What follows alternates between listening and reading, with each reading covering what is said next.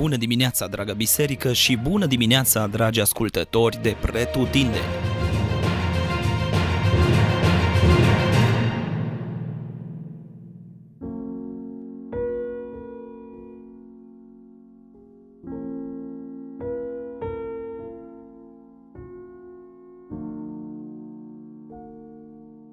Exodul, capitolul 17 foarte interesant. Poporul încă trăia experiența zilnică a manei care cădea miraculos din cer și a prepelițelor care apăreau dintr-o dată și asta era o experiență recentă. Ă, asta după ce o lună în urmă Dumnezeu le dăduse din nou apă atunci când le lipsea. Adică nu cu mult timp în urmă poporul cârtise și Dumnezeu făcuse minuni sub ochii lor. Și uite că acum, față în față cu o experiență similară, poporul reacționează din păcate la fel. Poporul știa deja că atitudinea de necredință și de cârtire îl întristează pe Dumnezeu și cu toate astea nu au lăsat experiențele anterioare să le întărească și să le crească credința, ba mai mult, așa cum menționam anterior, ei încă trăiau minunea zilnică a manei, lucru care ar fi trebuit măcar să-i pună puțin pe gânduri, că dacă Dumnezeu le-a dat hrană, nu-i va lăsa nici fără apă și pentru, mai ales pentru că le mai dovedise asta odată. Și totuși, parcă poporul nu învăța nimica ci se întoarce uh, la aceeași cârtire și la aceeași manifestare a necredinței, aceleași replici ieftine.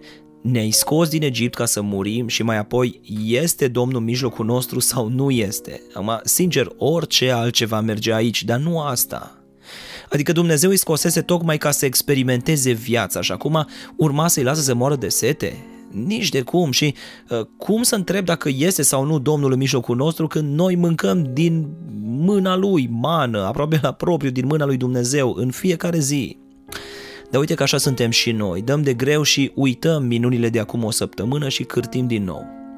Poate ne-am uh, obișnuit și nu mai băgăm de seamă uh, că Dumnezeu își desfășoară minunile în fiecare zi înaintea noastră.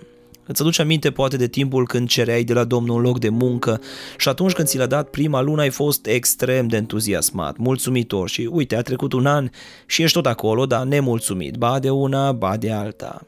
Ajungi chiar să spui, Doamne, de ce mi-ai dat locul ăsta de muncă? Pentru care altă dată mulțumeai în lacrimi. Nu știu, ți-ai luat o mașină și ai mulțumit Domnului că nu mai mergi prin ploaie, nu mai stai după autobuz și după un an zici, mă, dar n-are dotări, dar e cam veche, uite, Doamne, ce mașină ai dat la ăla și gândul pentru azi este să ne numărăm binecuvântările, să ne notăm experiențele cu Dumnezeu și să le lăsăm să ne întărească credința pentru viitoarele momente de testare. Să nu neglijăm mana și minunile zilnice, ci să ne lăsăm întărită credința de credincioșia lui Dumnezeu. Mă uit însă și la Moise și văd că și în el Dumnezeu mai avea de lucru, așa cum are în fiecare dintre noi. Ce să fac cu poporul ăsta, spun el, încă puțin și o să mă ucidă cu pietre. Nu știu. Cred că și Moise trecuse prin destule ca să știe că Dumnezeu nu ar fi îngăduit așa ceva, dar cred de asemenea că sunt situații în care presiunea e mare, în mod special atunci când se lasă cu ceartă, ca la Masa și Meriba. Capitolul se încheie cu o biruință mare și e interesant că Dumnezeu nu îi lasă pradă dușmanilor din cauza necredinței lor, ci îi încurajează, fiind cu ei în bătălie. Nu vă sună cunoscut? Avem momente în care îl întristăm pe Domnul, le realizăm și brusc după aceea ne atacă Amalek și credem că e pediapsă. Sau cel puțin credem că nu avem nicio șansă. Cum să mai fie acum Domnul cu noi după ce l-am întristat? Și totuși, Domnul, în îndurarea Lui, ne scoate biruitori. Ce încurajare din nou în dimineața asta să ne reamintim că Domnul nu ne face după meritele noastre, ci are îndurare și ne crește cu răbdare. Îi mulțumim pentru asta.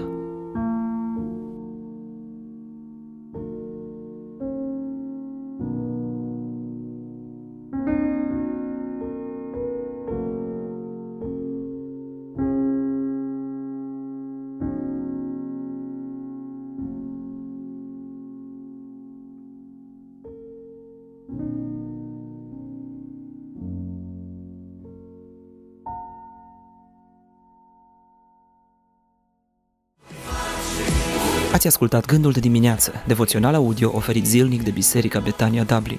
Dacă v-a fost de folos și pentru a accesa mai multe resurse, vă așteptăm să ne vizitați pe platformele online. Dumnezeu să vă binecuvinteze!